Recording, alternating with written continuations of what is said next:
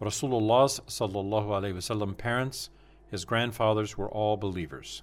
A letter by Sayyid Abdul Hakim bin Mustafa Arwasi, rahmatullahi ta'ala alayh.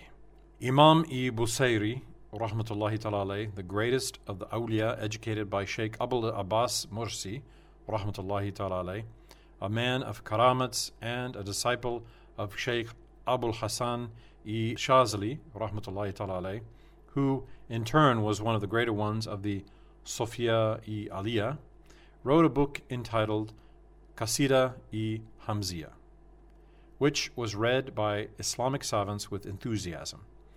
In this book he praises our Prophet and says, "The mothers and fathers of the best of mankind were all good people.